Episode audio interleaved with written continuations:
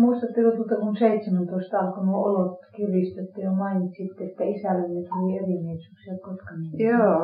Muistatteko yksityistapauksia? Niin, muistan minä, muistan minä sen, kun isäni oli, siis siellä täytyy käydä, siis oli, se oli tehty vuokrasopimus sillä tavalla, että, että jos jos se työssä suoritetaan, niin siinä oli määritelmä, että miten paljon maksetaan siis päiväpalkkaa mestarille ja apurille. Ja kuinka monta työpäivää sitten täytyy suorittaa ja Kotkaniemen kartano hevoset kengittää ja niin päin pois. Ja sitten kun isäni siellä Kotkaniemen kartanossa kulki, niin se oli vielä omalla ruualla sitten suoritettava se. Eikä se suuri ollut se työ, päiväpalkka siinä sopimuksessa. Muistaakseni, olisiko se ollut 2 ja 80 mestarin päiväpalkka ja vielä omalla ruualla. Ja se apu, hänen apurinsa oli myöskin palkattava ja silloin oli muistaakseni markka 80 penniä päivässä. Ja sitten niin kun olot kiristyivät, aina kiristymistä ja vuonna silloin 16 ja 17, niin kun torparit siellä paikkakunnalla rupesivat järjestäytymään, niin silloin tuli tietysti tälle Kotkaniemen kartanon omistajalle mieleen, että isäni oli ainoa syypää siihen, että, että hän oli ollut kehottamassa näitä torppareita ja kaikkia alustalaisia järjestäytymään. Ja silloin muistan, kyllä isä kertoi monta kertaa, että heille tuli kova yhteenotto insinööri Rauvolan kanssa. Ja sitten, että hän olisi pyytänyt myöskin korjausta siihen, korjausta siihen palkkaansa. Tällaista muistan. Mutta en muista kuitenkaan minkäänlaista korjausta saaneeni aikaan. Että, että mitään korjausta siihen tuskin oli tullut, en usko ainakaan. Mutta sitten se oli hyvinkin vaikeita ja kireitä sitten, kun ei enää tahtonut saada minkäännäköisiä elintarvikkeitakaan ja eikä saanut rautaa eikä hiiliä niin silloin ei enää Kotkaniemen kartanossa edes, kun siellä oli itsellä paja, niin sinne, sinne kutsuttiin aina seppä tarvittaessa. Isä meni apurinsa kanssa sinne työhön, niin silloin kun ei enää sinnekään saanut sitten, niin sitten hän ilmoitti, että ne tuodaan sinne hevoset kenkitettäväksi. Ja, ja siitä mä muistan myöskin, että tota isällä oli jotakin erimielisyyttä hänen kanssaan tämä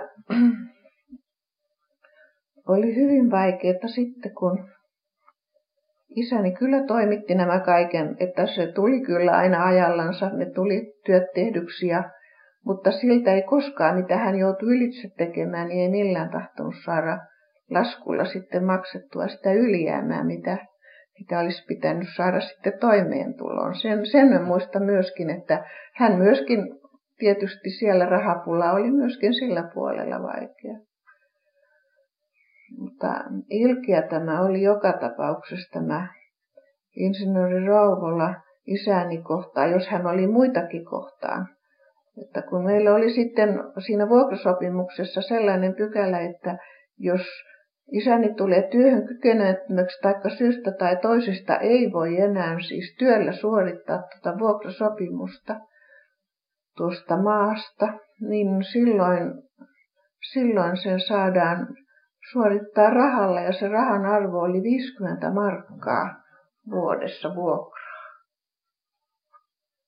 Ja sitten kun isäni joutui pois, joutui siis pois, niin äidilläni ei ollut mitään muuta mahdollisuutta sitten muuta kuin saada tuo maksetuksi sitten.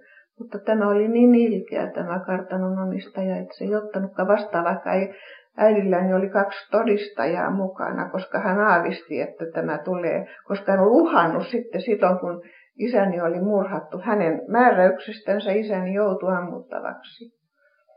niin hän tuli sinne meille ylös ja sanoi, että hän takavarikoi pajan avaimen ja hän on hyvin vihainen nyt, että nyt te saatte, nyt te saatte kustantaa Kotkaniemen kartanon hevosten kenkityksen. Että millä tahansa sen saatte maksetuksi, mutta minä lähetän ne nyt Nummelaan kenkitettäväksi ja te saatte sen maksaa. Että näin, julma, tämän, näin julmuutta muistan silloin tapahtuneen ja äitini aavisti tämän ja otti kaksi todistajaa. Ne oli myöskin Kotkaniemen torppareita mukaansa, mutta hän ei ottanut tätä rahaa vastaan. Hän oli sanken vihainen, ajo äidin ulos vaan ja myöskin nämä todistajat ja sanoi, että hän ei, hän ei tota, ota sitä, että se on maksettava työllä. Ja melkein kaiket kesät äiti sitten tekikin siellä työtä sen jälkeen, mutta ei siinä sitten enää mitään rettelyä ollut sen jälkeen, kun isä tuli pois, koska muualla ei oikeastaan mitään, ei ollut mitään muuta kuin se maataloustyö. Ja sitten meillä oli kaksi lehmää vielä äidillä sitten, niin sen, sen niiden laiduin maksoi niin paljon sitten se vuokra, että melkein koko kesän sai tehdä sitä työtä sitten siitä, että sai ne la, laituneelle ne elokat. Tuosta vuodesta 17 vielä, muistatteko milloin vissiin perustettiin punakaarti tai järjestyskaarti? Silloin, um, silloin muistaakseni silloin syksyllä ne, näin varsinaista sitä muista, koska tämä varsinainen tämmöinen perustava kokous olisi ollut, mutta muistan silloin syksyllä, joskus marraskuussa, niin muistan kuitenkin, että siellä Ojakkalassa kävivät kokouksissa ja kovasti miettivät sitä ja, ja nuori, nuori väki oli kovasti liikekannalla. Mutta isäni suhtaantui tähän tällaiseen hieman arveluttavasti. Hän, hän oli tietysti niin paljon vanhanaikainen mies tai mikä siinä sitten mahtoi olla, että häntä hieman pelotti. Pelotti se, että eikä oltu siihen kai totuttu, että, että se oli kai niin uutta vielä, että hän suhtaantui hieman jollakin tavalla siihen vieroksuvasti, että hän aina veljeni ja muitakin, mitä meillä muillakin oli, jotka työskentelevät meillä, niin hän suhtaantui hyvin varovasti siihen ja, ja muistan aina, kun hän varoitti näin, että jos te jotakin teette, niin muistakaa aina seuraukset. Hän oli sellainen hyvin jämärä siinä suhteessa. Mutta sitten kun se oli perustettu, mutta kuitenkin sitten jo 17, tämä oli syksyllä, marras-lokakuussa joskus. Sitten 18, silloinhan se sitten, ne järjestäytyivät sitten joskus tammikuussa luultavasti sielläkin sitten semmoiseksi, että ne lähtivät ne, ne siis takavarikoivat sieltä paikkakunnalta niiltä isänniltä niitä aseita ja mistä ne sitten mahtoi saada, mutta joka tapauksessa omissa vaatteissa ne olivat, kun ne joutuvat lähtemään sinne. Ne olivat siellä Vesilahdella ja Kuhmoisissa, siellä, siellä rintamalohkolla olivat nämä. Oliko teille esimerkiksi selvä heti silloin, kun järjestyskaasti perustettiin, niin. tulee yhteenotto ei, ei ollut aavistustakaan mitään sellaista, mutta minulla eikä meillä lapsilla tietysti. Mutta kuulin, että äiti ja isä hyvin vakavasti aina keskustelivat niistä seuraamuksista, mitä saattaa tulla tapahtumaan, koska siellä oli niin kauhean jyrkät ero, eriävät mielipiteet siis vallassa olevalla väestöllä ja, ja alustalaisilla. Niin, nämä ehkä sen aavistivat. Mutta joka tapauksessa isänikin sitten kutsuttiin, vaikka hän oli kirjoitustaidoton ja oh, kyllä hän lukea osasi kyllä, mutta hän oli kyllä siellä punakaartissa, mutta ase, ei hänellä mitään aseita ollut. Hän oli siellä, siis niin kuin siellä esikunnassa, Ojakkalan työväen talolla, kun istui semmoinen esikunta, niin, niin siellä hän oli kyllä, mutta en tiedä sitten, mitä tointa hän siellä hoiti, mutta en minä häntä koskaan nähnyt aseistettuna kotiinkaan tulevan. Ja mutta veljelle, veljeni kyllä lähti rintamalle. Silloin hän oli 20 vuotta vanha ja hän oli kauhean innostunut. Omissa vaatteissa kyllä oli. Ja näin hänellä kyllä kiväärinkin joskus selässä. Mutta, ja hän oli kovasti innostunut kaikilla tavalla, mutta isäni suhtaantui kaikkien hyvin noin. Ja sitten kun siellä ne pahat vallat pääsivät valloilleen, että semmoista huonoa aineesta tuli paikkakunnalle, jotka rupesivat tekemään kaikenlaista pahaa, rupesivat oman käden oikeudella ryöstämään. Kun se oli se elintarvikepulakin, ne ottivat mistä ne saivat. Ja, ne ei ollut oikeastaan paikkakuntalaisia. Muistan, että niin kuin Hyvinkäältä ja Nurmijärveltä olisi kuullut puhuttavan, mutta en mä muista nimiä ketään, kun sellaista tapahtui. Että näihin isäni on kielteisesti suhtaantui kovasti kaikkeen.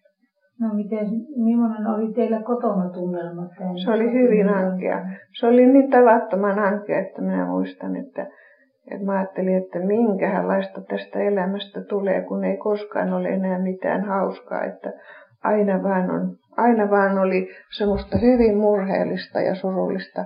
Kun isä tuli sieltä joskus kotiinkin aina sieltä Ojakkalan, siinähän on vain noinkin puolitoista kilometriä matkaa, niin hän oli hyvin murheellinen aina. Ja aina mitä hän puhui kotonakin, niin se oli vain semmoista ikävää. Ja se oli hyvin ankeata aikaa. Kävittekö te koulua vielä silloin? Joo, no, minä kävin koulua. Minä olin silloin, minä olin vuonna siis 16 vasta aloitin koulun. Koulu toimi koko niin, ajan? Koulu toimi koko ajan, joo. Oli murheellista sitten silloin keväällä 26. päivä huhtikuuta, niin isäni oli ensimmäinen, kun ammuttiin Ojakkalassa. Edellisenä iltana oli valkoiset siis tullut sellaisella junalla sieltä Hangosta ylös. Meni, meni semmoinen panssarijuna siitä ohitse, kun meiltä näki hyvin sinne rautatielle. Ja isäni katseli kaukoputkella vielä sitä junan tuloa ja hän sanoi, että mitä hän tästä vyhdistä tulee, että kyllä tämä nyt niin sekaisin on, että kuka tämän selvittää. Silloin minä muistaakseni olin kuullut jo, että punakartti oli hajaantunut ja niitä oli mennytkin semmoisia kuormastoja sinne Karkkilaan päin. Ja siitä en tiedä, veljeni ei ollut kotona. Mutta meille kokoontui muutamia muita sellaisia, ähm, kun olivat punakartissa olleet sinä iltana meille ja isäni oli hyvin murheellinen ja kertoi heille, että on viisainta luovuttaa kaikki aseet pois ja kaikki, jos teillä on vierasta omaisuutta. Sen minä muistan kovin, kun isäni sitä tähdensi, että on se kai viisainta antautua ihan rehdisti. Ja sitten illalla, kun mentiin nukkumaan, niin olisiko se siinä kymmenen aikana ollut sitten meille tulikin suuri joukko aseistettuja miehiä ja paikkakun, siinä oli paikkakunnalla olevia sellaisia kansakoulun opettajia lääkäreitä muun muassa mukana. Ja kutsuvat sitten isän ylösvuotista ja, ja sitten käskettiin kädet ylös meiltä kaikilta. Ne tulivat kamalalla rytinälle ja kaikilla olivat aseet valmiina ampumiseen. Isäni pyysi sitten rauhallisuutta ja sanoi, että jos herrat on hyvät ja odottaa hetkin, että hän saa päällönsä ja hän, minä pyydän, että tota, täällä kun on lapset, että ettei tehdä mitään väkivaltaa. Ja koitetaan neuvottelulla saada järjestysaikaa. Ja hän puki päällensä ja kysyi, että olisiko, mitenpä, miten on puettava, että pitäisikö panna jotakin vahvempaa vaatetta päälle. Se oli kevät, oli kylmät yöt silloin vielä.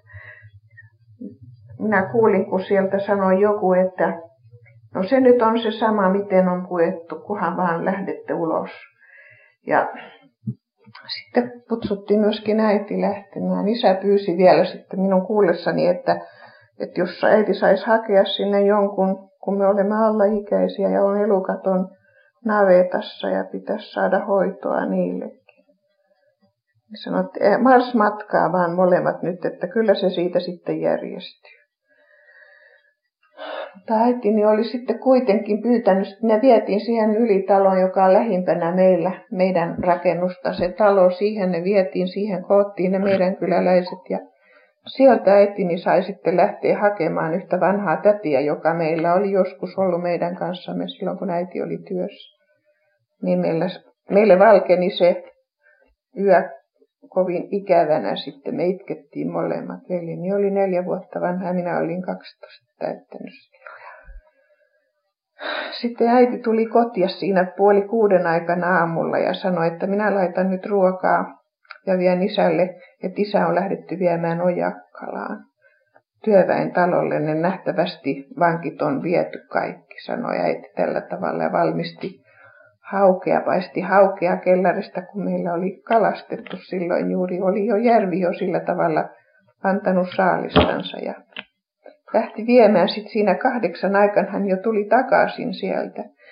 Ja me oltiin ulkona varttamassa veljen kanssa siinä keinussa ja kun hän tuli siitä ylös justiin portaita, niin me kuulimme kaksi laukausta sitten hyvin etäältä. Ja nehän ne olikin ne laukaukset sitten jo. Isä ei ollut saanut syödäkään sitten sitä ateriansa, kun hänet oli kutsuttu ulos. Ja siihen mäkeen muutaman, ehkäpä siinä ei ollut kuin olisiko 500 metriä työväentalon ylipuo- yläpuolelle kalliolle, kun hänet sitten ammuttiin.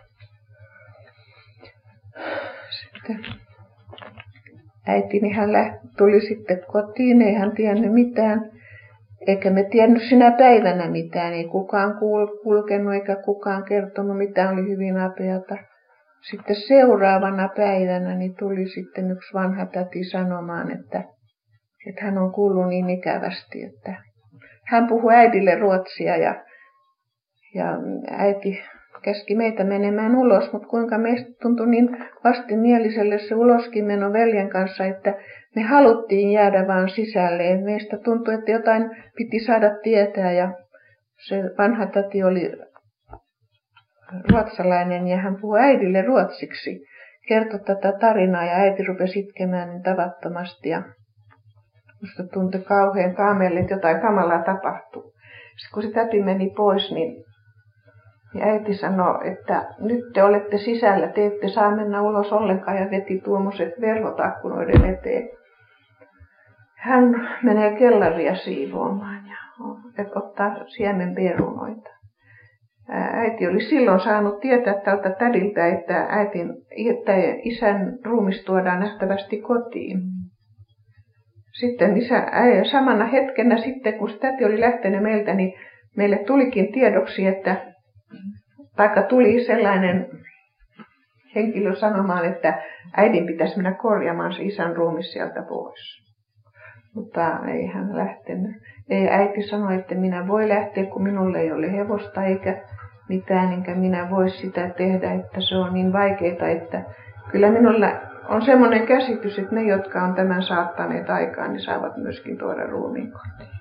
Ja mitäpä minä sillä miehelläkään sitten enää teen ruumiina, hän sanoi näin vielä vähän sen, että hänellä oli kyllä, että hän jaksoi hyvin suhtaantua tuolla tavalla, vaikka se oli niin vaikeaa. Ei sitten kauan kestänytkään, kun se tuotiin kotiin. Joo, mä olen kai kertonutkin, olisinko mä kertonut siitä, kun emme me saatu, ei me tietty, kun se hevonen ajo siihen pihaan, että mitä siinä oli. Siinä oli semmoiset heinärattaat ja siinä jotain, siinä oli jotakin, oli pressua heitetty siihen päälle ja me ihmeteltiin kauheasti, että miksei me saada kattoa mitään. Ja äiti tuli sitten isän kello ja se lakki kädessä sisälle ja mä näin huomasin heti, että siinä lakissa oli reikä, kun siinä oli semmoinen lippalakki, kun silloin käytettiin semmoisen, semmoinen musta lippa. Ja siinä on semmoinen kovike tässä näin ja semmoinen, siinä lipassa oli, siinä oli reikä. Ja siinä oli verta sitten vuotanut siitä, että se mä näin siinä lipassa verta. Se heti, että näin oli isän ikävästi käynyt se vietiin sinne kellarin semmoisen sohvan kannen päälle, kun meillä on semmoiset suuret hyvät kellarit, kun voidaan näin ihan mennä sisälle. On betonkin kellarit ja äiti hyvin siististi laitti sen sinne, vietiin sinne sitten. Siellä hän nukkui sitten, kun minä tiedän. No haudattiinko ne kirkollisesti? Joo, hän tota, sitten kun äiti oli saanut puhdistettua ja tämän kaiken meidät rauhoittumaan, niin sitten hän lähti kirkon kylään sitten. Se oli kaikkein vaikeinta minusta, kun äitini kertoi sitten, kun hän tuli sieltä, että, että kun ei millään tahtonut tämä rovasti Itkonen antaa hänelle selvitystä siitä, että saadaanko tämä vainaja sitten kirkollisesti toimittaa tämä hautaus. Hän, hän oli sanonut näin vaan äidilleni, että hän, hän ei voi antaa lupaa ennen kuin hän saa tuomiokapitolista itsemääräyksiä tähän tapaukseen.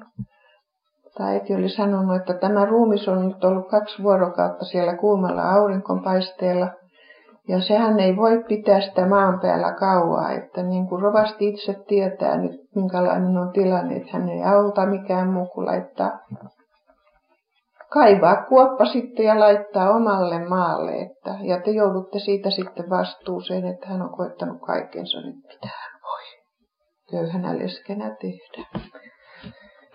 Mutta sitten kun äitini oli ollut lähdössä pois sieltä, niin tämä oli jotenkin heltynyt ja sanonut, että hän ottaa tämän asian järjestykseen ja eikö hän sitten kuitenkin saada se toimitettua.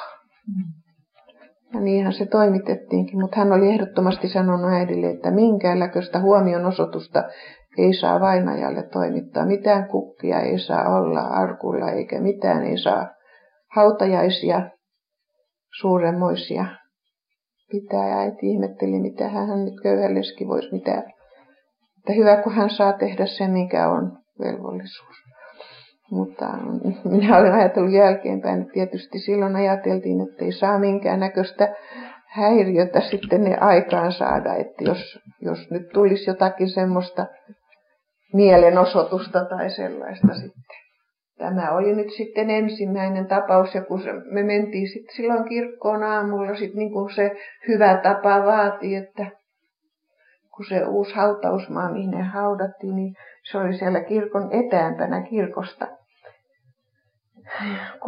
Kuunneltiin se, kun se siunaus tehtiin sitten siitä. Niin silloin sanottiin, että Karl August Longström kuollut ajallisella kuolemalla 51 vuoden vanha se oli minusta niin ihmeellistä, kun minä oikein ymmärtän, että miten se voi olla ajallinen kuolema. Että minäkin en käsittänyt vielä paljon oikeastaan, mutta silloin minä ajattelin, että tämä on jotakin ristiriitaista nurinkurista tässä on, että miksi sitä on voitu laittaa sitten oikein niin kuin, tai ei mainita mitään. On se ikävä. Miten se oli näiden aina?